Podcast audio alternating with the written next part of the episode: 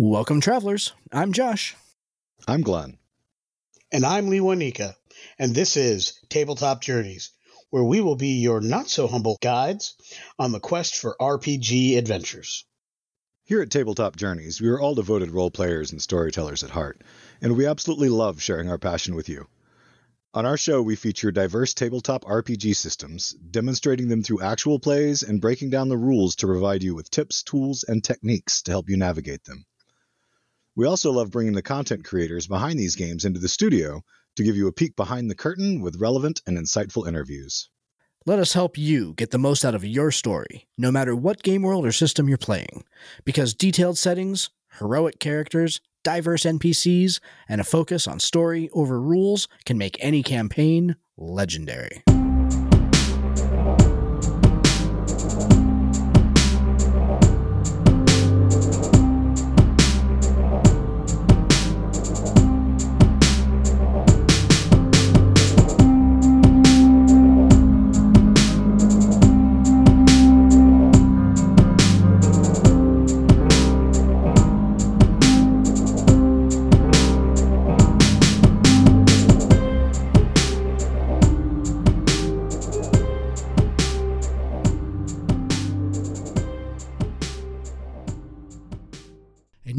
Here's a message from friends of the show.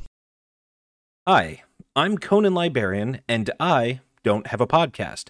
I do, however, like most of us, have the need for a place to store, organize, customize, and create my tabletop campaigns, thoughts, and ideas. That's why you should check out obsidianportal.com. Customization that will match any need you have, a fantastic community, and an experience in and of itself that will get your players engaged not just during the session. ObsidianPortal.com. Your players don't just stay at the tavern. Why should your game just stay at the table? ObsidianPortal.com. Welcome, everybody, to today's show. We have got what is going to be a really amazingly chaotic show for you tonight. We are very excited to have some old and new friends on air with us tonight to kick off International Women's Month and our uh, our show series that's going to be featuring uh, female and female presenting creators in the tabletop role playing game space. Really excited to be starting that off tonight. Uh, But before we get into introducing our gaggle of guests here, uh, Mr. Meyer, Mr. Miller, good evening. Welcome. How are you guys tonight? How are things going? How's the road life there, there, Glenn? Doing pretty good. Super excited. We did not fry the entire electrical system on our RV. That was wonderful news because we committed a rookie mistake and plugged it into something we shouldn't have. But it came back from the doctor today and all is well. I'm excited about tonight's interview. I have been since I saw it land on the docket and honestly knew that it was coming from the moment the Rainbow Dice Club formed. This should be so much fun. Josh is definitely right. With this many people, it's going to be chaotic, but I'm going to go out on a limb and say it's going to be chaotic good.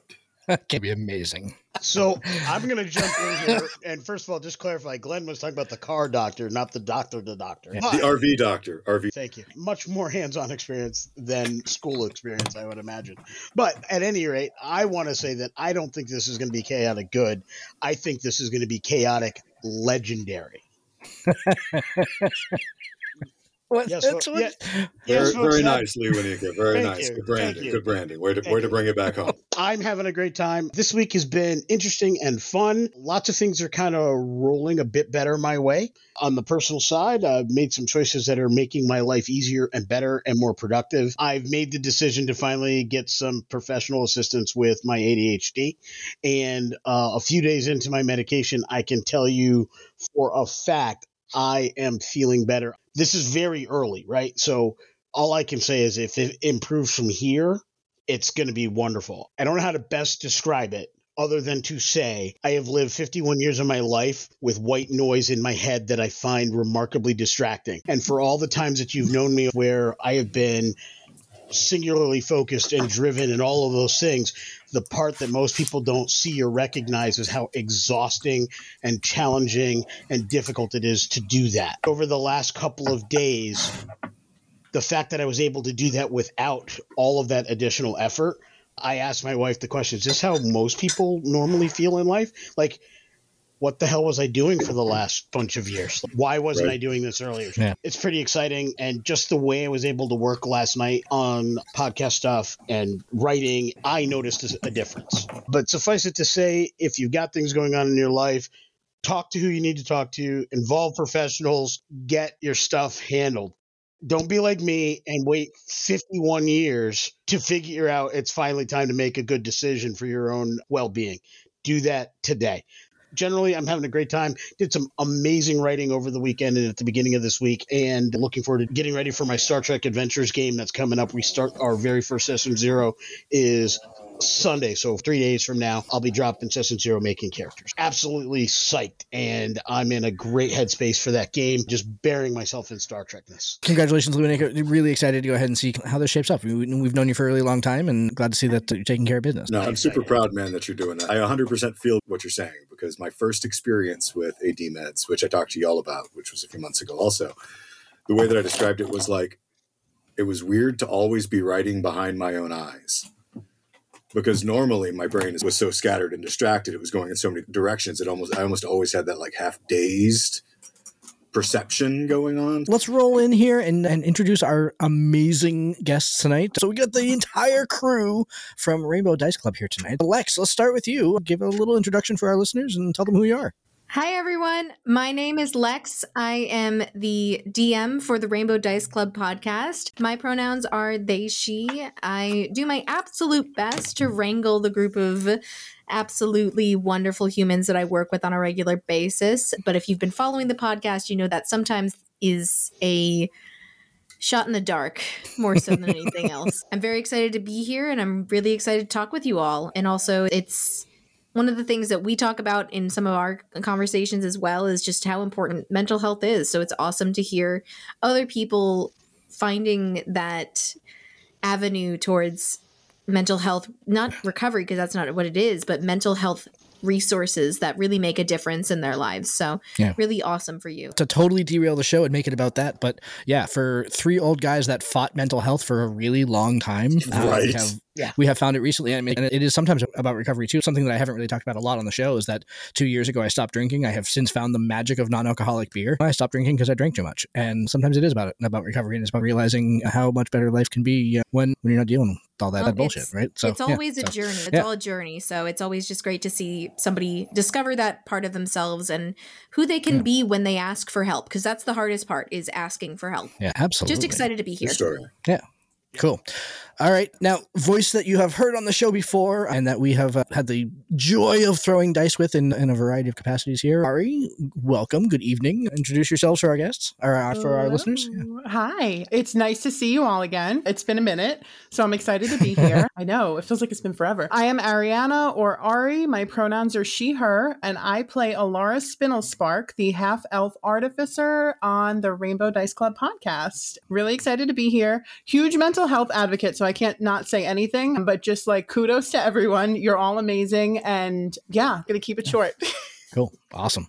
All right. And Supri, I think you're the one that I was told to talk to third. So there you go. How about it? yes. Hi, I'm Supriya or Zoop Online, Zoop Machine Online, meaning when you're online, you can look for Zoop. Anyways, my pronouns are she, her, and I play Ziva, whose pronouns are also she, her. She's a totally normal human aerialist. Aerialist as in a like a like an acrobat? So it actually stemmed from I started taking aerial classes at a local place nearby. So like hoop and fabric, silks and Yeah, stuff like yeah, yeah. that. But her favorite and my favorite is the hoop. Nice. Awesome. Right. Wayra? I absolutely love that as a character concept and relating it into what you're actually that's fantastic. Right, And Wayra, welcome to the show and give a little introduction for everybody. Hello, everyone. My name is Waira. I use she, they pronouns, and I play Varys, the half orc, half elf barbarian in the Rainbow Dice Club. Amazing. And he uses he, they pronouns. That's correct. All right. Yes. Thank you, Supriya. Excellent. Thank you. All right. And last but certainly not least, Dusty, welcome to the show. Hello, everybody. Yes, my name is Dusty. My pronouns are she, they, and I play Ivy Nightbreeze Tinkerfay, a Circle of the Dead druid. And her pronouns are she, her, and personally, I am a little possum trundling through the forest. There is so much in there. I love the name to start. The name was great. Thank you. The name You is see great, and I then- had, then- you, and then when you said go s- first. Go last. yeah, you when- see why when I you asked that they go last. yeah. Yeah. When like I, I Okay, Yes. so I'm Mhm. taking notes here. Yeah. Uh, I wanted to say something cool, but then there was the whole online confusion, and I just decided to Oh. stop it there. Oh, oh! Don't think the whole thing about like your nickname being Zoop. I'm sure that there's a story in there somewhere, other than it's just like a shortened version of your name, Supriya. So that'll come up again. Don't don't, don't feel bad. And, and if there's one thing I can say to anybody who's new to tabletop journeys, lean and steer into the skid. And just when you think it's too dangerous, step on the gas because that's when we're having fun. yeah, exactly. Yeah, yeah. and This if is it a- I totally think- goes off the rails, we can always cut it. So I, I think that this is the first time that we've had five guests on air. So I am really, really looking forward to the chaos here. So I guess the first thing that we want to do before we potentially get into uh, asking you questions more directly, who would like to give a synopsis about what Rainbow Dice Club is and that sort of thing? So and we'll get into like where you can be found and stuff like that at the end of the show. But start off with, uh, with what is Rainbow Dice Club and why are y'all here? And how Rainbow Dice Club got started. Absolutely, origin story. I see Dusty, uh, Dusty firing in first there. So Dusty, I guess the microphone's yours. Have at it. So I guess first and foremost, Rainbow Dice Club is a love letter to the LGBTQIA plus Dungeons and Dragons community. It started as a way for us to be together in a space that wasn't going to judge us. And it has been absolutely breathtaking to meet and play with these amazing humans that are in this little group that we've joined and meet and talk with the amazing people in our Discord server that we'll talk about later on, obviously. Yeah, I just, it started because of Ari, basically. Ari talked about wanting to start a podcast. And I was like, hey, I would love to help you with this. We came up with the name together and we basically made the server as just like a way to meet people and try and see who would be interested in joining this very like very lgbtqia plus centric podcast. And the support astounded us. It was so amazing to see just how gung-ho people were about it. And that's how we met lex and zoop and Weira, who have become like some of my closest friends. We like we have these love fests every day and it is so great The three of us have something similar, I think. Uh, no, no, may- maybe it's not always a love fest. It depends on how progress on the book is going, depending on whether or not it's a love fest or not. That's a, but no, that's absolutely Sometimes it's a wine fest. Sometimes, Sometimes it's a wine prank fest. Sometimes it's a, yeah, exactly. Yeah, but really beautiful. And for for folks out there that have not started listening to Rainbow Dice Club, you are really missing out. The action is really good. The story is really good, and so I'm really excited to see where it goes. Although apparently you spoiled a little bit for Lewanika, who is not quite caught up yet. So that's a shame on him for not being caught up. That's really that's his own fault. So To be a, fair, I am like fo- 40 minutes behind. It's not like I've got three weeks of content to go through. But Yeah. don't worry, they haven't missed out. They can still start now. Yeah. It's Yeah, I still mean, a very still- new podcast. Yeah, there's time. Yeah, good. Go ahead, Ari. I just wanted to say I I like to think that I'm like the Tom Holland of the group. I'm the worst about not spoiling stuff, so I shouldn't really be on interviews. I think most of the time because I just get really excited and then I'm like, "Oh, and I forget what I can say and what I can't. So I'm Mm. sorry I spoiled that for you. Perfectly okay. You know what's interesting is that I had known you for several months. And we've actually we had actually thrown dice together and played our two characters in, in that game were, were connected. We were brother and sister, Yeah. and amazing characters. An amazing time role playing with you. I love that. And I didn't know you were bad about spoilers until I was listening to the uh, pre-show interviews with each of the cast, which I highly recommend to anybody who wants to start listening to Rainbow Dice Club. It's not that you have to, but those interviews were amazing. And I remember, I I think I listened to your, I listened, I listened to them out of orders. Listened to yours. I listened to Zoop's, and I immediately got on our internal chat here at Tabletop Journeys and said the next time we do an actual play, we need to get interviews need with the do this, cast because that was amazing. I'm not sure who had the idea to do that, but it was brilliant. It added so much to the overall experience, and I abs- just I'm in love with the show anyway. Oh, so, thank you. uh, but It that, was- that that was really great. It was a joy. So, one thing that I love about our podcast is that we make 99% of the decisions collaboratively. Sometimes we have to make quick decisions and if everyone can't, but any anything major and they'll probably tell you I annoy them with every little detail that I'm like, "Hey, everyone just tell me if this is okay." But one of the best things about this experience so far is how much we've all worked together to make this what it is. So it's just amazing. And thank you for all of the kind words. I don't think it's annoying when you ask us, like, is this okay? It's actually really important. And for the most part, I think that we don't have opinions as to whether it's okay or not. But what we know at all times is that when we do have an opinion, it's going to be respected and heard. And that makes it really good if I can say in my nine to five job, there's a lot of discussions about meetings and things that happen. And one meeting I went to a while ago was just like my thought leaving that meeting was who's actually at the table making those decisions. And sometimes it's not even whether you wanted to make the decision, it's just being asked is so empowering. It's so just invigorating to say, you know what, somebody took the time to ask my thoughts, even if I didn't have any even if I was thinking squirrel, rutabaga, or whatever the case may be, the fact that they took the time to ask, that meant more than the actual question itself or even the answer. And th- that's a pretty cool thing. And when you can hmm. find folks like I've found with Glenn and, and Josh, when you can find folks that you can do that with and feel that empowered at the end of the day, that there's nothing better than that. Yeah.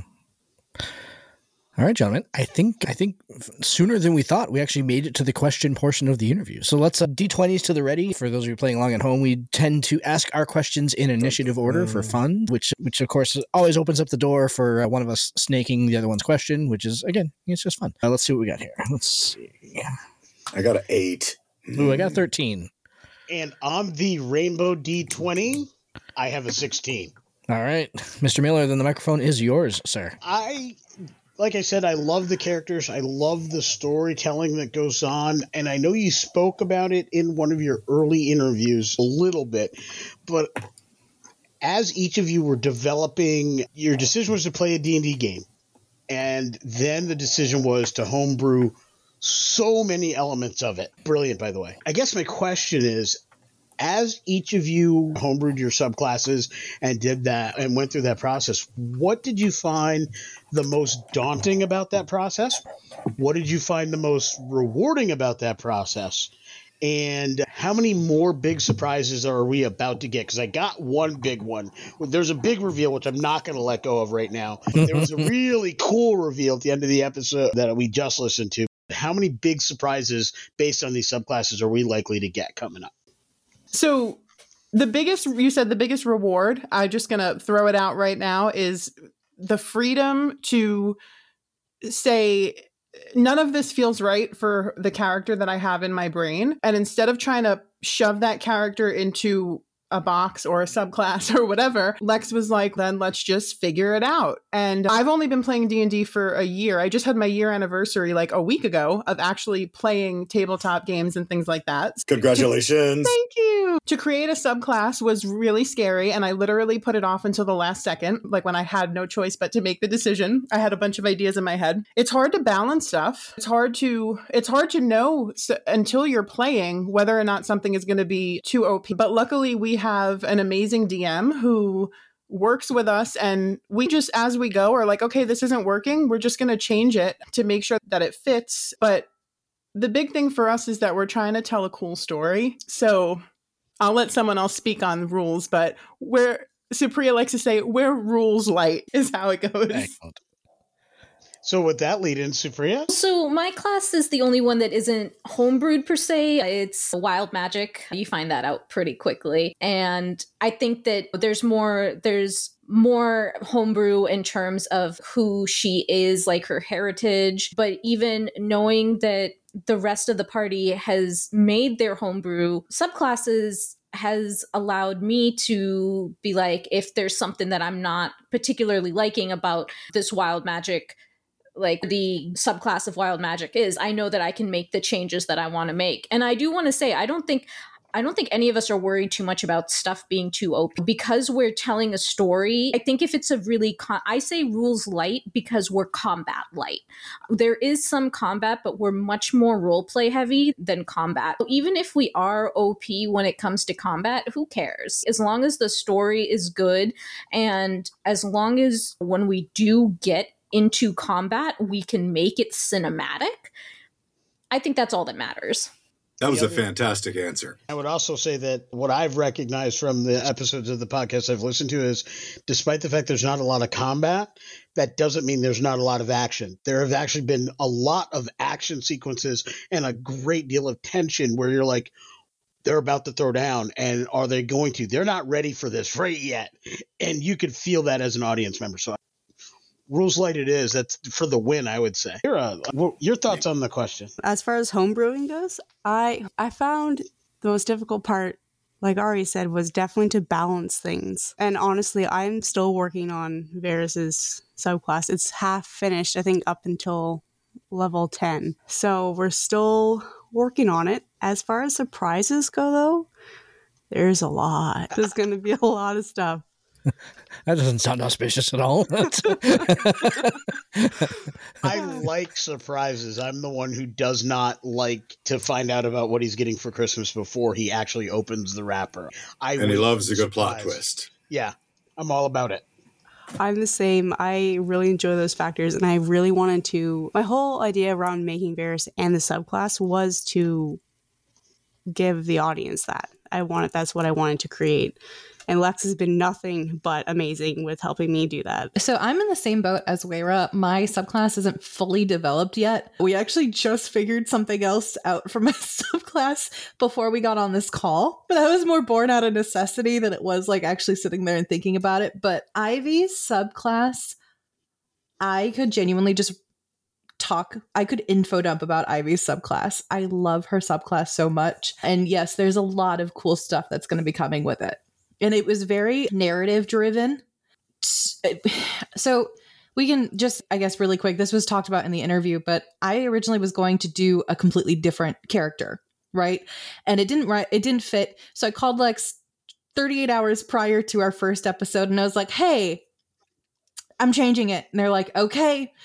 Get on the phone with me. And in 20 minutes, we had figured out where Ivy was going and who Ivy was going to be. And it just speaks to the collaboration I think of the group and how amazing Lex is as a DM to sit there and go yes and which is the most important thing in D&D is the yes and. Absolutely. Last but certainly not least, Lex, let us know. Tell us what we've got coming up. Tell us your thought. You've been managing the construction of the uh, subclasses from the observation end and the does it work with everybody else kind of end, but tell us your thoughts on this. So, when it comes to all of the homebrew stuff, first off, I'm a very new DM. This is my first major campaign that I've actually ever run. First ever campaign that I've ever world built for, that I've ever built from scratch, anything. And it's come to building up these homebrewed subclasses, homebrewed heritage, homebrewed backgrounds, everything like that. It again comes back to the fact that as a group, we all have been so incredible at talking to each other. We set the precedent very early of this is not me being mean to you. We're trying to talk this through. We're trying to be constructive.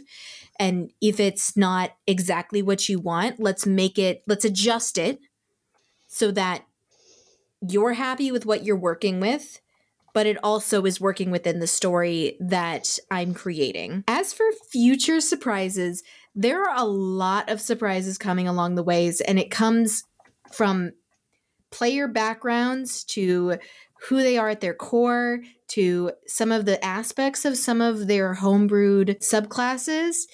But of course, the story itself is a surprise. Still, some of our most of our players still don't entirely know what's happening. Again, because I'm a new DM, so I'm working it out. But there are some really big surprises that come out within the next seven episodes or so from the time that you're hearing this podcast that will really answer a lot of questions as to who some of these characters are, or at the very least, where did they come from? And that's building the foundation for where they're going to go in the next arc in our story. So I'm really excited to see where we're going because honestly, half the time when we go to record it's a bit of a surprise for me where it's going to go. We've all played d&d before. You never you can never predict everything your players are going to do. And this group really throws me for a loop sometimes and that's not a bad thing. I love it. I think it's the best thing on the planet.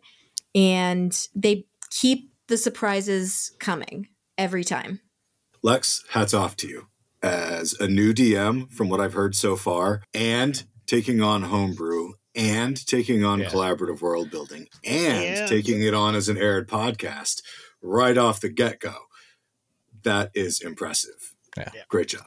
I Absolutely. appreciate that. It's been a learning curve, but I also working with Dusty. Dusty has DM'd for other produced works in the past and has some experience with collaborative world building in a whole as a whole.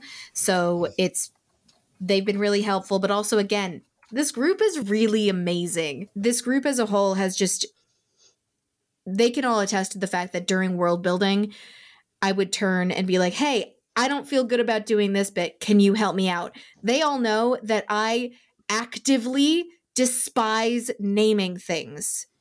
I give them all, I'm like, "You can name it. I don't care. I will build everything behind what it is." You oh my can god, so does my wife. You can name it. I just wanted to jump in and say that Weira actually built the the pantheon of gods, and it's super Nice. cool. And you Nice. probably don't know anything about it yet, so I'm going to stop talking now. But it's cool. So there are gods, you say. There's And there's I one, want- I, there's one that I've come across the name, and Varys climbed up on his on a on his temple. I, Oh, yes. uh, which I thought was awesome because I was thinking about just milling around my hometown and then just seeing somebody run up to the t- top of Sacred Heart Church, running past the crowd on a Sunday morning and climbing up to the top of the roof, and I'm like. That's interesting. That's Like- the kind of tension I was talking about. By But also, way, what would you have done? You would have looked at them and just been like, I'm sorry, what? I probably would have tried to find out what they were up to when they were Exactly. done. I, I wouldn't have followed them. I was terrified of heights at the time, but I would have waited till he came down and then said, "This is the kind of this is the kind of troublemaker I need to be with." Go ahead, Zoop. Zoop. Uh, I was just going to say, Lex, by the way, I have been meaning to, and I'm going to get it together. I'm going to give you a full list of names from all nationalities that you can pull from. Again, Oh. I hate naming things with a Yeah. burning passion. And every time that they all give me a throwaway name, I write it down and I'm like, that is an NPC. I don't Mm-hmm. care. It's an NPC because I didn't have to name them. Can I give you a magic a bit of magic trick on that one? Yes, please. Fantasy name generators. Oh, I have a fantasy name generator. I have an names. NPC. There's an NPC generator that I use. My problem is that I want to try and get different. A lot of them tend to be very Eurocentric, Okay, and fair. I'm trying Yes. to diversify it. That's And what I wanted yeah. to. Can I mention other podcasts? Yeah. Or okay, so there there is a group that does Tales from the Tower and other ones. It's Atreus, I think, is like the world that they they built on. And one of the things that I loved when listening to it, and I'm not a huge horror buff, but like one thing, it's horror stuff, but it got me listening is their vast diversity of names. They use the name Rakesh for one of one of their characters. I think that was the name, and it was the first time I'd ever heard an Indian name in a podcast that was not about India or wasn't like run by Indian people. And it was, I can't even describe how heartwarming it was to hear a name that was familiar to me in a different way than the name Kate or John is familiar to me. And so that is definitely why that's one of the things that I want to do is give Lex a list of names from all ethnicities so that hopefully, you know, maybe somebody else can have that experience while listening to our podcast. That's amazing. I, yeah. I have started using baby name lists from different countries, so that's been helping. I absolutely I love gonna, that. I, I was going to suggest that, but the other thing that I tend to do, because I find that in tabletop games, especially on the fantasy end, names are should bring an idea of a concept with it. It shouldn't just be the name. John McClane was one thing for Die Hard, and it, it actually brought an image as you were getting to like you knew this was a tough guy even if he was sitting at soft airplane taking off his shoes because that name once they said his name you're like okay yeah we're talking this is a tough guy we're talking about but we want to also give those kinds of feelings to people from other from other cultures. My family's from Zambia, and one of the things that I found to be very helpful in the last year and a half that I made the conscious decision to be more outgoing and forward with my background, I've done two things. One, I have while I have played some and anything that's already been playing has kept stayed the same, but I've been playing almost exclusively black or brown characters, and that's something I never did before. I I think Glenn, who's been gaming with me longer than probably just about anybody else, certainly since we were like twelve. Since almost all of my characters, because that's what fantasy was, were six foot tall, blonde, white dudes. Um, that's always what he did because that's what I believed fantasy had to be. It's what, and it's the what we were shown in all of our media and things growing up. Heroes looked like. Yep. So when I made the conscious decision to change that, then it was go out and find art that matches that when I build a token. Build characters that are like this. Books like The Radiant Citadel showing different people, body types, gender expression, color, skin tones, hair types, all of those things. And that was recent. I was doing this slightly before that. Like when I heard that book was coming out, I'm like, I need to make my point also. The thing that I found to be very helpful is Google Translate. So whatever the theme of the character is, I put in variants of that in English, and I look for the translation in the culture that I that I'm looking for, and then I try to find ways to take that name and either tweak it so it sounds more like a name than a thing, but it will always have that root word, so that's what it means. The character I play in a play by post game, all of his spells. I took, I literally took all the D and D spell names and I translated them into either Swahili or Zulu and I whenever I cast those spells, I literally just say the name of the spell in that language, which That was is a- fantastic. That is a great idea for trying to, like you said, bring those languages and those cultures into play. I it's uh, it's not obvious to the listeners because I don't they can't see me, but I'm a white person and I am trying very hard to be aware be aware of that part of myself and the fact that my worldview is not the same as anyone else's worldview. My culture is not the same as everyone as anyone else's. One of the things, like Dusty said earlier, about bringing the Rainbow Dice Club to life was to create a safe and positive space. And that's not just on the basis of gender and sexual identities, it's just on the fact that anybody, regardless of their background, as long as you're a good person, should feel safe within our community. And part of that is trying my best as the DM to bring aspects of other cultures into the world without making them look like caricatures or making them look like I am cherry picking almost. So it's been it's definitely been a learning experience about trying to diversify things and my uh, you guys can all correct me if I'm wrong, but I've tried really hard to be as receptive to criticism and feedback as possible because everybody's a work in progress and I'm no different and but that's a really great way of trying to bring different languages and cultures into play in a pretty pretty seamless way. Other than like when I play a Dragonborn, which obviously then they have their own scale colors, or when I play a Genasi, in which case I played a Fire Genasi who had like rock black skin. Other than that, all of my characters, whether they're Indian or not, they have my skin tone. That has my skin tone, and every other game that I play, anyone humanoid, they have my skin tone because that's the only time I get to see my skin in any character. And i don't feel comfortable like i wouldn't feel comfortable playing like a japanese person or someone of their skin color because i feel like i'm taking away that agency. And so i feel like my options are indian or white because white is the stereotype. And i just i need to be able to see i I don't need to hold on to too much of myself in my characters, but that is one thing that I need to see. That's very important to me. And then I think the other thing is that a lot of my characters are like, instead of being really tall and slender, try to like Ziva is her body type is styled after a gymnast, a specific gymnast. I forget her name, but she was going for the Olympics and that didn't work out. And they had recent, like right around the time that I was Ziva, they had they had the documentary, and I was like, and she was talking about how like people would call her fat, and she not even close, but incredibly muscular. And I'm like, that muscular, that beautiful build, that's what I want to see there. And so that's one way that I try to reclaim my own experience in my characters. That's really cool. I absolutely laud and applaud you. Not that you require that for any reason, but I'm impressed and that playing this game that you've consistently and started doing that. I wish I had. I have played so many games for so long, so many different styles in front of so many crowds of various sizes at conventions and whatever. I actually do think about what if I had shown a different view then? Would somebody else have felt represented and would they be playing? Would they feel better about themselves right now if I had done that and at that table over there or this other table over there?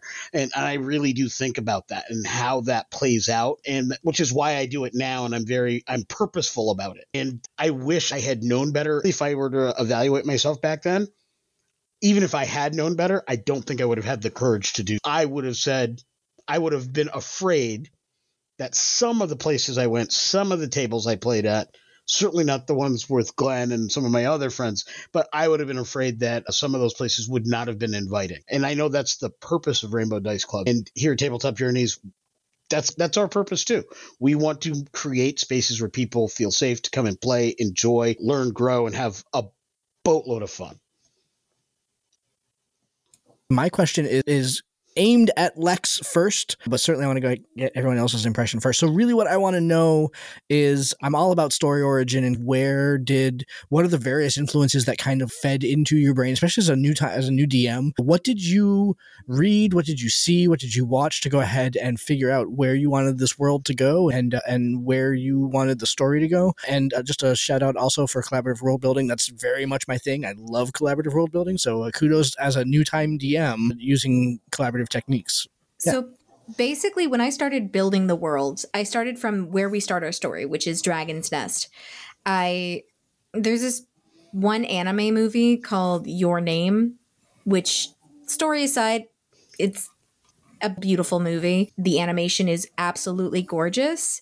And the setting of the story is in this town that's situated around a lake in the middle of the mountains that was formed after a meteorite fell. And I just thought that is an absolutely amazing backdrop to a fantasy story if we just make some adjustments. So when I thought about the town itself, I thought, but what if the lava from the falling star from the meteor that hits the hits the mountaintop basically froze in an upward splash. So you've got these splashes of molten rock that have solidified around the edge of the of this crater and throughout the town. And my thought for that really came from an anime that I watched and then it'll sound funny and I don't think any of it anybody in the group actually know this knows this when it comes to the story building. But I was watching I enjoy watching kids shows on occasion because they're nostalgic and they're fun and they're easy to binge. I was watching Star versus the Forces of Evil on Disney Plus, and in that there's a bunch of portal hopping. And I just went, what if this was a world where typically you'd think there should be a fair amount of portal hopping, where portals should be acceptable. But what if it's the opposite, where they're actually illegal for some reason or another, and it creates some sort of division within the populace because of whatever's causing that law to be in existence. Go from there. And so that's where the idea for creating the rule that interdimensional travel in my world, in Minthus, or specifically within Oria, the country of Oria itself, interdimensional travel is illegal. And portals are viewed as almost banes upon existence, where it's people are very skeptical of them, or they hate them, or they just are very wary of the idea of people and creatures coming from other worlds. It's almost the idea of, you know, how governments can manipulate the thoughts of people by using propaganda. What? No. It's not even a little bit, but None it's the of us idea. lived Like, through the la- through the 2016. What? Where do you live? oh, I don't know. I live, yeah. Propaganda. We're not Wayra. We're not in Canada. But the idea that because it happened 20, 200 years in the past from the story of our, from the start of our story that portals became illegal. There's only so many people left in the populace that actually remember a time before that. So it's kind of bringing the idea of where does the truth stop and where does story and hearsay begin within these laws and within these overarching decrees and what happens as that kind of devolves hmm. over time. So that's where a lot of my thoughts came from came from an anime and from a child's TV show. And then as Dusty and other people have alluded to, I'm a big fan of the yes and method for storytelling. I prep very little and I go with what they say because I tried prepping a lot once and they didn't do what I wanted them to. And all of the stuff went out the window, and I just said, you know what? It's not worth my time to do all the prep anymore. I might as well just see what happens. That's probably the best lesson that you can learn as a new storyteller is that, Yep. That, and it's a, you know- it's a hard one to learn. It took me Yeah. years. So again, Yeah. that's off. I just I took the easy way of just being like, just yes and it, at least for right now. I've got a story overarching that I'm gonna nudge them to go through. But you'll even where we are at this point in the story, I believe we're only through in the middle of the second day that these characters have known each other. And we're seven episodes in. Yeah. because they just keep going and I'm just like, you guys want to stop and maybe stop for the night, sleep? and they're like, no, we got to go do this, that, or the other. I'm like, okay, I guess we just want to role play all the time and we are actually we're nine episodes ahead right now so we have 14 13 or 14 recorded and there's only five those there's seven at this point that are released so we are chugging along chugging right along. Yeah. And Lex, also kudos for taking on really heady topics. Like you're not these are not like and you're dealing with like the whole like the nature of truth and propaganda and how it impacts a culture. That's not usually where first time DMs go. That Or- may or be my downfall. That yeah. may you know. be my downfall. We will see. It is yet to be decided. it's just what stuck with me when Sure. I was building the ideas. And a lot of some things are still in flux in terms of figuring out different joining mm-hmm. factors to make sure continuity makes sense. I just didn't want to shy away from headier topics just for the sake of it being my first time DMing or it being an actual play.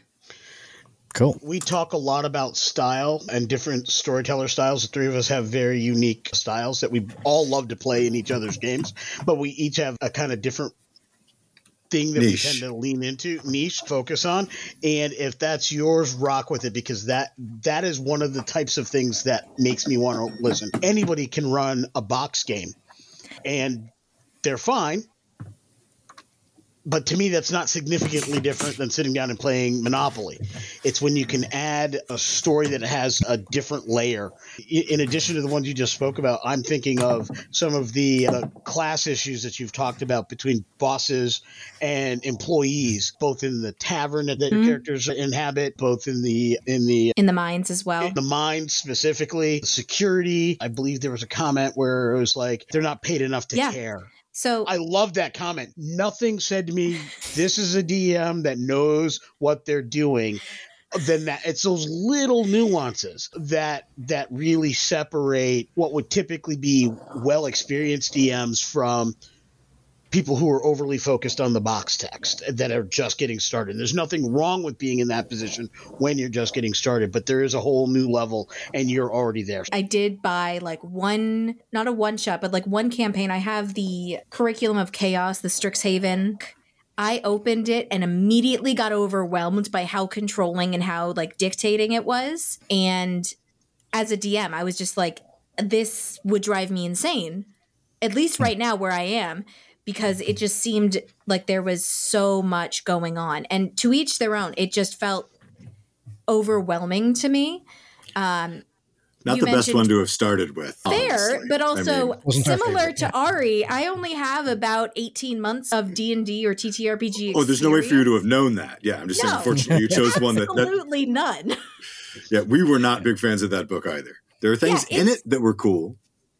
Yeah, there are things in it, and I've gone through it, and I'm like, this is really cool. But trying to figure out the storyline and get everything set up, I was just like, I'm not even gonna attempt it right now. I need to figure out how I like to DM before I attempt to figure out curriculum of chaos, which might Yeah. sound counterintuitive that my alternate option was to then create an entire world on my like with a group and start a whole homebrew world, but it made more sense to me. Not, Can not as far just stretch as you might think. Yeah. Yeah. Can I um, just say the first time lawsuits were brought up, I cracked up so hard. I was like, wait a second. We are like, t- it is after work. We are in our fantasy world, We're and there there are yet. lawsuits.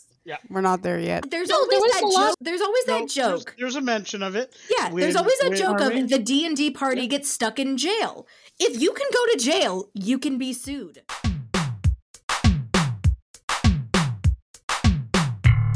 Hey there, travelers.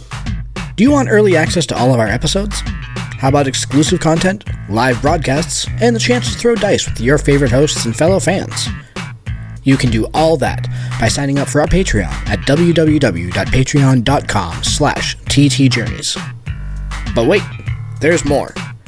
For the next month, you can get a free coffee mug for signing up at the Adventurer level, plus Adventurer level Patreons automatically get complimentary copies of our latest book, The Traveler's Guide to the Multiverse, available on DM's Guild.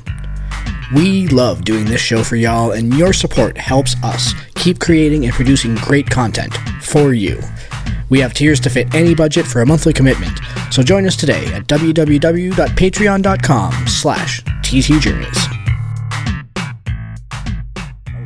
So that finally makes it my turn with my eight. but that's okay. Sometimes going fast is last is best. You get to, you know, like that guy driving everybody home. I don't know, something. Anyway, here we go. So my question is going to be for everybody in the end. It's going to start with Lex as the storyteller and then go around to everybody else and we'll, we'll see where it goes from there and how far we derail ourselves. We've talked about the setting a little bit and we've introduced the characters a little bit, but aside from the specifics that we just discussed, my question is Lex, could you give our listeners an overview of the collaborative setting that y'all have built as the game is starting and people are coming into it? And then, if you could, I'd like each player to give me their characters' perceptions of the world as they've experienced it so far. Of, yeah. So we are in the country of Oria in the world of Minthus. This is a world that is full of a diverse populace of people of many different heritages and very different appearances. It's also a place that's filled not only with magic as we might know it in the D&PG world, but also it is brimming with science and scientific discovery. Auria as a country is moving more and more into a golden age of technological advancement where technology is really taking the forefront of the major cities and the major driving forces behind the city, behind the country. We're starting to see the interactions between how magic and science tend to interact, but also the drawbacks to having people in positions of power who don't understand the other side. The idea of magic being the only only thing can't be true and science being the only thing can also not be true. And where our adventures currently are, we're seeing this kind of intersectionality of the portals being shut down due to scientific research, but also some intervention on the magical side where magic may be preventing some of the closures of those portals moving forward for whatever reason. So basically, this world is brimming with conflict both internally and externally. And that's where we meet our adventurers. We meet them in the town of Dragon's Nest, where they, by hack- happenstance, come across an animatronic that goes rogue for what seems to be both mechanical and magical means. So they start to dig into what could be causing these problems, what could be causing these issues that are co- creating chaos to run free and not necessarily good chaos. And they're going to just dig into the secrets of Aurea and the world of Minthus and maybe some of the worlds beyond. Who knows? That's fantastic. Now, do you have a particular order that you think that I should go in for the the characters for their perspective on the world? Should we make Lex say who the next character is and then go around robin like that? Oh yeah, yeah. You call out who's next. Good idea, Josh. Let's go with Alara.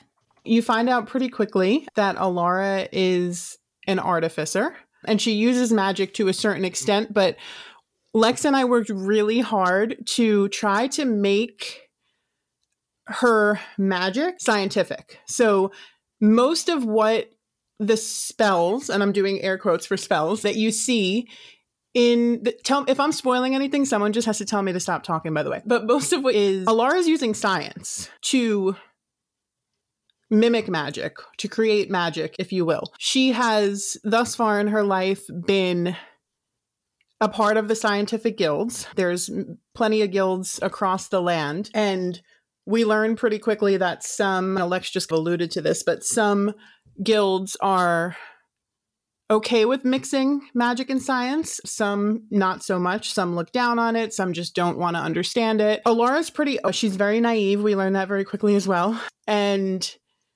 so she's open to seeing new things and learning new things, and she doesn't necessarily care whether or not they're magic or science. Things are just interesting to her. And she very quickly gets a rude awakening after rude awakening, I think. And where we are in the story right now, 10 episodes, nine episodes ahead of where everyone else is.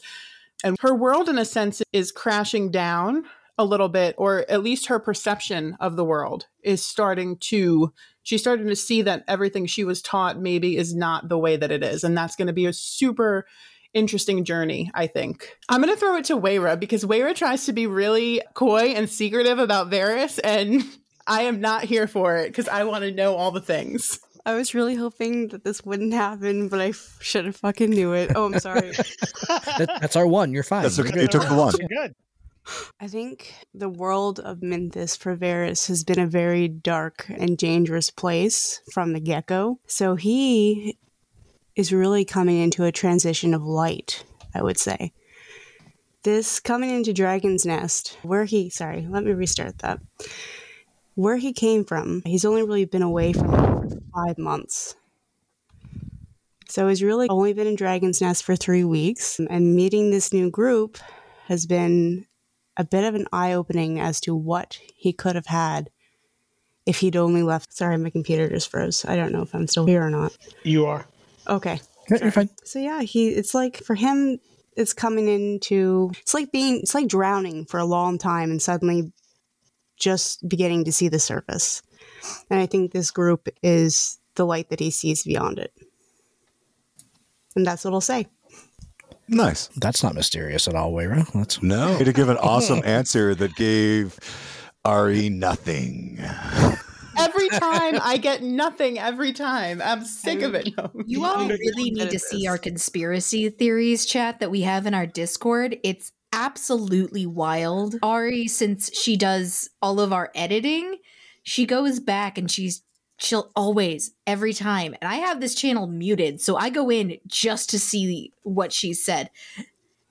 She'll every time just go why did Varys do this? But what about that? Lex said this weird thing. What does that mean? And every time i have to be like ari sometimes it means nothing. I promise you And sometimes it believe means everything. I would like to do an insight check, please. No. that's No. not, not, not to totally derail, but we were doing an AP recording on Tuesday, and we it was like a like pulp fiction, like 1920s, 1930s, kind of 1920s, like yeah. pulp fiction, yeah. And we were at horse races, and Glenn's character was trying to decide which horse to bet on, and it wasn't one of the mm-hmm. three horses that were like part of the story. He rode so poorly that he got like the old mare with three legs, right, like in the back there, and of course. It, he kept trying to find this horse and kept trying to go ahead and figure like it, it kept coming up and finally i was like i made some comment about how like how interesting the coloring was on the horse because like a big red fish that ran down the, almost like a herring all the way down the side of her body it was very strange like It a, a totally made failed sense. insight Yeah. check that I just had to write out, man. I thought that horse was going to win. Oh, it was fabulous. It was hysterical. I, I gotta say, where I love that answer because there's something about Varys and the way you are portraying that character that I truly and deeply connect with. I just get this life weariness about the character, looking for a way out, but still realizing there are gonna there's gonna be a day that I'm still gonna have to be that guy, and I, I just love that element. It, it I think I connect with that a little bit more than I might want to, but I'm here for it. And keep on with the mysterious answers. We're going to find out in the actions. Thank you so much for saying. I'm really glad that he's coming across the way that I want because that's what I want. That's what I'm trying to portray. But I, you never really know until you hear from other people. So thank you for telling me that. Absolutely. All about it. And even the way he like steps in and ha- makes little comments. Our stinky sweaty teenager. Oh, Tristan, my sweaty boy. Tristan. yeah just the way he's you might not want to do that. It's kind of liken it to that older person who has no desire to be a mentor but he can't very well let somebody make the mistakes he made. And i just love that element. There's just like i said in the other aspect there's little nuanced things that are happening in these real short moments within a role playing scene, or even when Varys might not even be the focus of that role playing scene, that are detailing so much of that character. That's and that's happening with all of the characters to to to a large extent. It's not just Varys. It's not just Ivy. Everybody has these little moments that just pop right out. What would be the worst spoiler to give, which is detailed in the episode Aftermath? Heartbroken, emotionally distraught, waiting for answers that came in the proper amount of time, even though in the moment I was like, Will you just tell me already? In those moments and in those discussions, so much character. So much character. And I won't say much more about that because I truly want everybody listening to this episode to go listen to your episodes in order so you get to that moment and really catch what that's all about. No, you're ahead of me, Lewanika. I got to listen to some, but I didn't. I've had a lot going on with the RV. But you've sold me on making sure that I listened through them. Yep. You got to get through episode three to make episode four make sense. And Yep. for anybody who hasn't listened to episode three yet, I'm really sorry about the end, but I'm also really not. I love the end of that episode, but I'm so sorry for the emotional mm. damage. We all And you have our to- minds when they paused for that. I we lost it. And you have to get through episode three to get to the hilarity that is episode five. Oh my god. Yep. Come on, it wasn't that bad. I've been waiting all night for that one. Yes. on, on that note, I think it's I think it is our resident Be sheep's turn. All right, Sheepa, it's your So I think Ziva is has turned out to be our resident turbo. She's not quite the brightest bulb in she's not quite the brightest star in the sky. and think but I think that means that she takes a lot of what comes to her in stride. That she's been told about portals she 100% believes. Like there there's not a deep questioning aspect to her. And also i feel like she's surprisingly carefree as you listen eventually you'll figure out that there's a surprising amount of trauma that she doesn't seem to carry because I don't think she understands that it's trauma. But yeah, for her, the world, I mean, Her charisma is 20, and that's really worked for her whole life, I think.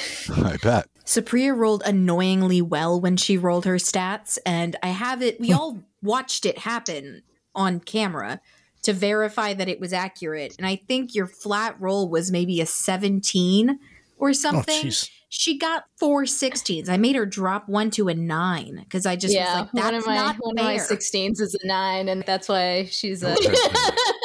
I took it in stride.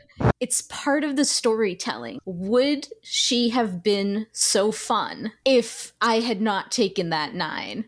made that nine your constitution. Don't forget I almost that. made. I almost made. Yeah, That could be But, you know, entertaining too. Have a frail, sickly making- character. Right, but she's an aerialist, so we realized there's there is no way that it could have been her constitution. It's there's no way it could have been her dex. There's no way it could have been her strength. So it was really down to wisdom and intelligence. And if she was going to survive, eh, she had to have wisdom. So Right. What was left was intelligence. I say all the time, not all the time, but I say often that I always give Supriya a lot of props for being able to stay so in character with a lower intelligence character because I don't th- I don't think that I could do it and she does it beautifully and masterfully and it annoys Varys so much that it's like my favorite thing. So That's the thing. Paragons of perfection, if you happen to roll them out. They may be fun for a cinematic scene, but they just don't have much more depth than that. So that's really where the magic's going to happen. That's really cool. I'm right with you, Ari. I struggle with playing low charisma characters. I often, when I have had to have lower charisma scores on char- characters or whatever the trait may be in whatever game system that approximates charisma, I struggle with it. I've had DMs say, that's not a 10 charisma person speaking. Do you want to redo that? I'll get that nice pleasant warning or I'll say how about I just say what I'm going to say and then you make me do the roll at disadvantage or something like that because there's certain things that I just struggle being able to do. Easier to play above your weight class than to play below your weight class in any mental stat because invariably that's where your meta takes over. I, I know physics to a certain extent. It is tough to play somebody who does not understand that fall's going to hurt. Yeah, I mean, That's just hard. I, as a person, am a high int, low charisma person. You're. Playing the opposite is definitely there. There's definitely a lot of times where I'm like, I see, I know, but I can't know. Yeah, yeah. Yep. It begs the question, and I and please everybody forgive me for this brief waylay. You've never had a brief waylay ever on this show. This I'll be back in 5 minutes. No, I'm kidding. Yeah. this will be the briefest of the brief waylays. How's that? Back in the mid 90s, TSR came up with the Skills and Powers version of their 2E game. And the idea was to answer that concern. So your base stats were whatever they were, but then you got to manipulate these substats plus or minus two. And the idea was, for instance, I'll take dexterity because I am not t- conventionally considered a dexterous individual. But the dexterity stat really came into two different pieces. One was your ability to aim versus the other, which is your ability to not be clumsy. I am exceptionally clumsy under most circumstances, football accepted, but aim was something slightly different. So you got to manipulate that stat. Same thing with health, like or constitution or charisma. So there's elements there's an element of charisma that you might be very good at and another one that you weren't. And I really liked that mechanic. I was sad to see that it didn't stick when 3 oh, when 3E came out and on. I actually look forward to trying new game systems that have nice approximations of that and maybe even who knows, building a system or building a subsystem in our game world that would do something like that for Oh my that exact reason. You should definitely do that because it makes a lot of sense. And I would play a game if you guys built a system. Hey. I would like to Me throw too. it to Dusty. Hi. Okay. So I have to be very careful with what I say right now. Very careful. I got my eyes on you. I'm watching you. Ivy has been in this part for about two weeks, and she is, I think, mostly confused. More so than anything, which is pretty evident in the very first episode. She tends to leave situations that she's not fully comfortable in, uh, which is something I found out in game. I that was not a pre-planned thing that was just Ivy walks away. and it's become like a running theme. If she doesn't like what's happening, she's just going to walk straight away. And I think she really like immediately bonded with Varys specifically just because of that kinship. I think it's one of those instances where trauma bonds with trauma. Uh, and she, yeah, I'm trying very hard to keep it because it's one of those things where this, Lex and I talked about how this was going to go at the beginning. And even a lot of it was surprise to me, which I was very excited about. So I'm going to. S- Dusty gave me some free rein at the beginning. They told me that they wanted to know about as much as their character would coming into it. So this character at the beginning does not know much about this world. And what they do know about this world is old information to mm. some extent. And what I did was I locked our lore channel from Dusty so that they wouldn't have access to the lore drops right beforehand. And so I dropped a bunch of lore the day before we recorded the first ep- the first episodes. And so the other three were scrambling around trying to like make sure they understood what was going on, making sure that they had questions answered. And there's Dusty who's just my character is going for a walk. Why does that mountain look weird? What is this? Why are what is this? And it just that's all in game their real reaction to learning the information as it was coming out. So it's very much, I think, I view Ivy right now, at least, as an envoy to the audience where she's learning about this world at the same rate as the audience. Amazing. If the audience is confused, guess what? So is one of the characters. That's okay. All right, I have a follow up, and I, I, how much do you all as characters know about all the other characters at the other characters, or like nothing? oh, that's the best. Oh, that's the absolute best. Perfect. It is no, it is it is literally I am so annoyed. Um, at- like I am because I just want to know and so at this point by episode 7, I'm still not going to say it, but we know a little bit more about Ivy at this point. We know a heck of a lot more about Ziva by this point. You don't know much about Alara at this point, I don't think. And we still know nothing about Varys. Like even I think it no, I won't Even at episode seven, we're still in the dark with where Varys is, and they don't. Th- there's a lot of behind the scenes that goes on with trying to parse out the information bit by bit, because, and maybe this is coming from me being a new D- DM. I'm very much giving the players a lot of control over how much of their character they want to delve into at a given time because some of the backstories can be a bit much. One of them could delve into some kind of triggering content. And I have basically given each one of them hey, if you want to start talking about this storyline, you're going to start doing this in game.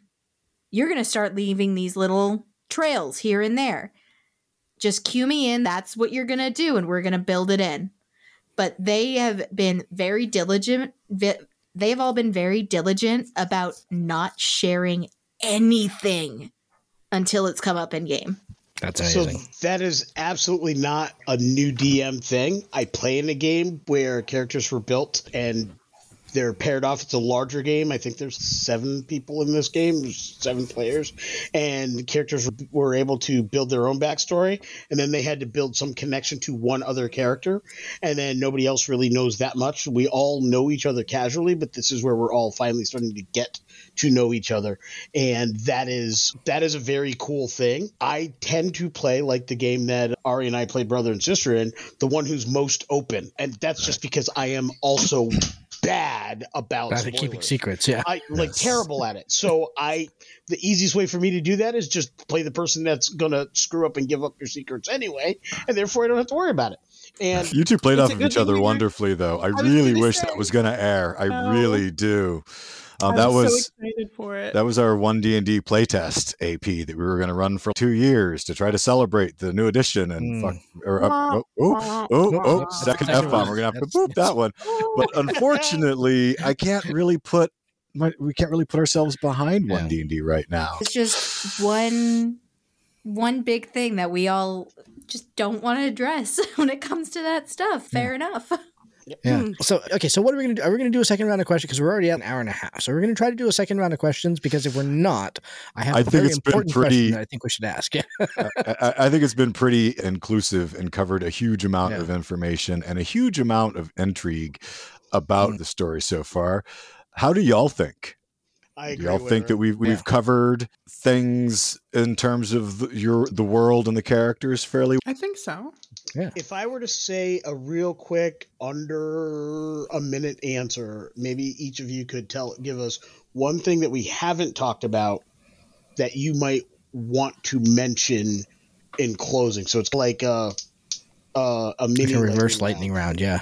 yeah like just each of you just like you, you got a minute tell us one thing about the show your character your experience with role playing your experience in the community just one minute to riff on anything that's that strikes your fancy I say we go. Oh, go ahead, Lexi. If you want to start your hand, Yep. dive in. Yeah, have at it. I'm just going to start by doing what we all do on a very regular basis and just say that I love these people so much. This truly is, and it's not just these four amazing people that I get to work with on a daily basis, it is the entire community that we have had the honor to build. So, first of all, thank you to Ari and Dusty. This all started as a random post in a Facebook group for D&D that blew up and we all got the amazing chance to meet. I am a different person now than I was when we all met back in July of 22.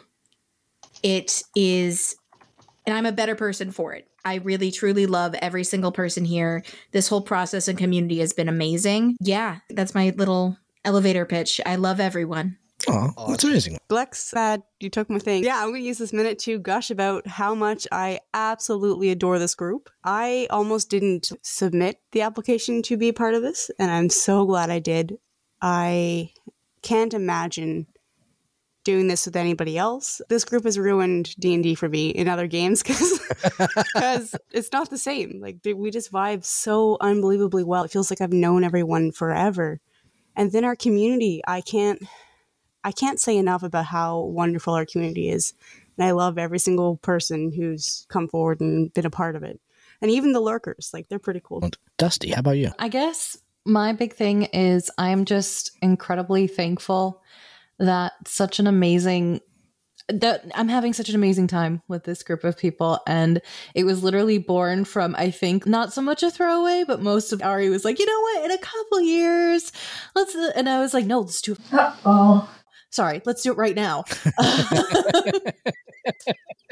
and ah order and I See, these are my people.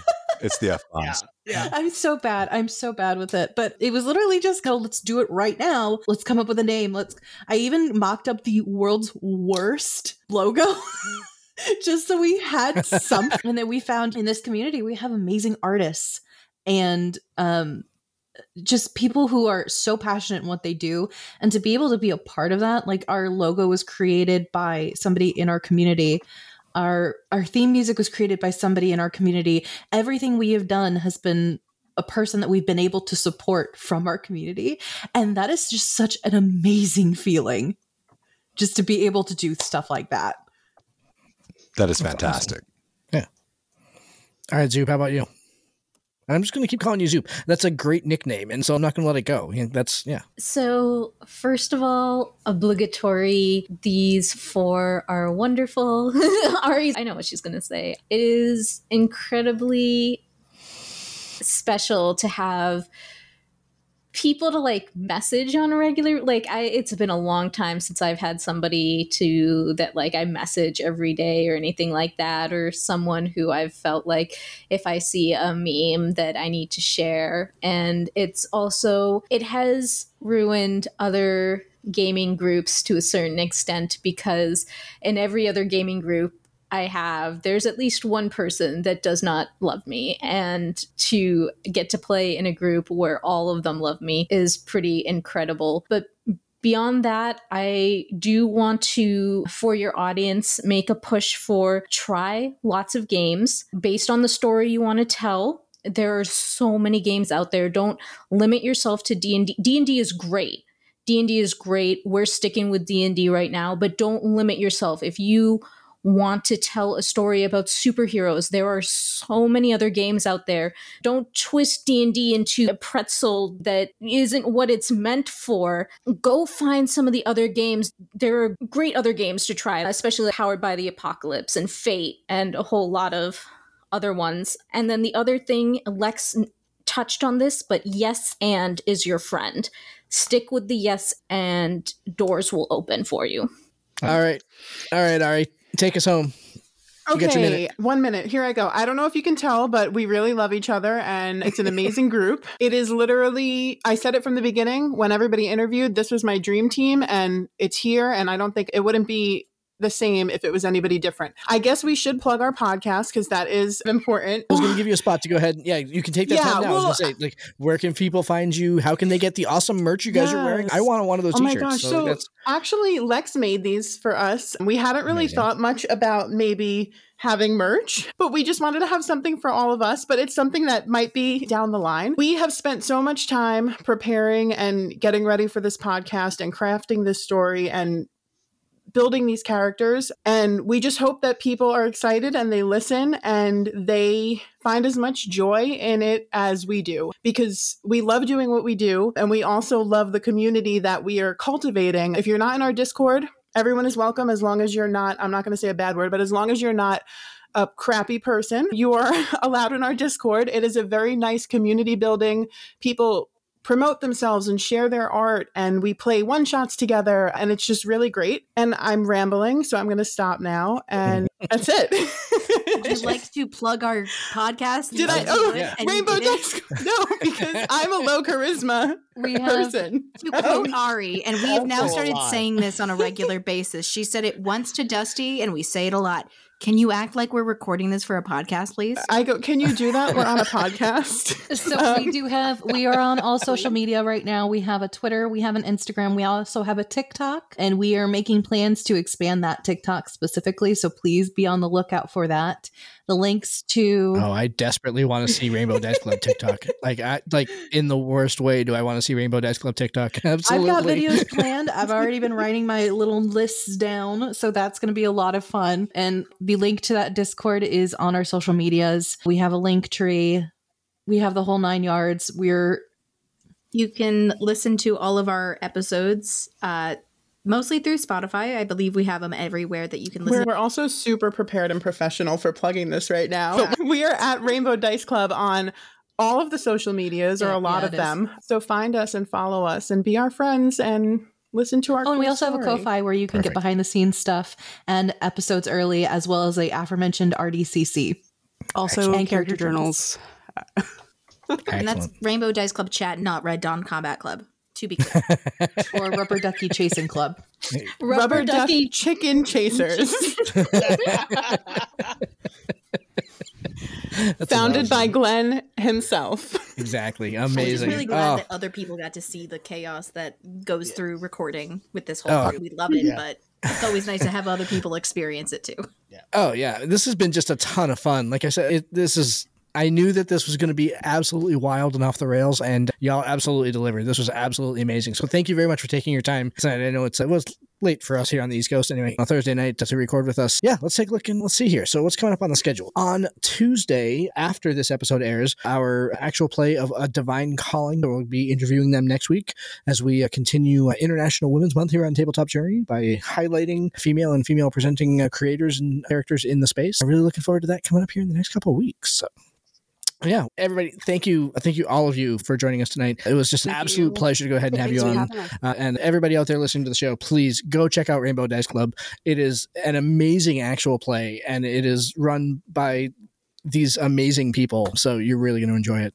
Really, I got to get caught up myself. I'm almost as caught up as Lewanika, but not quite. So that's I'm looking forward to see what happens with the mine. Anyway, yeah, thank you all for coming, and thank you all for listening. Appreciate you taking the time to listen to us. Go check out Rainbow Dice Club, and we'll talk to you again next week. Thank you very much, everybody. you. Say awkwardly wave. Bye. Bye. Bye. Good night, all. Later. Thank you for joining us. This has been Tabletop Journeys. We would love to hear your feedback on our show today.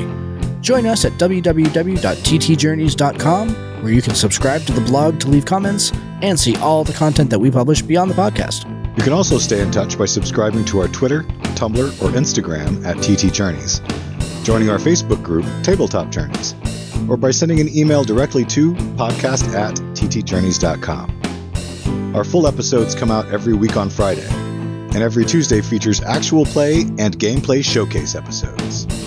Looking for early access? You can support the show and get episodes before everyone else at www.patreon.com forward slash TT Journeys. Check it out today and see all the awesome benefits we bring to our supporters. Lastly, if you're listening to us on Stitcher, iTunes, Podchaser, Spotify, or Audible, we would really appreciate it if you would like and subscribe to the podcast on that platform. Thank you for listening and for being a part of our growing community. And we bid you fair tides, friends, for legends await.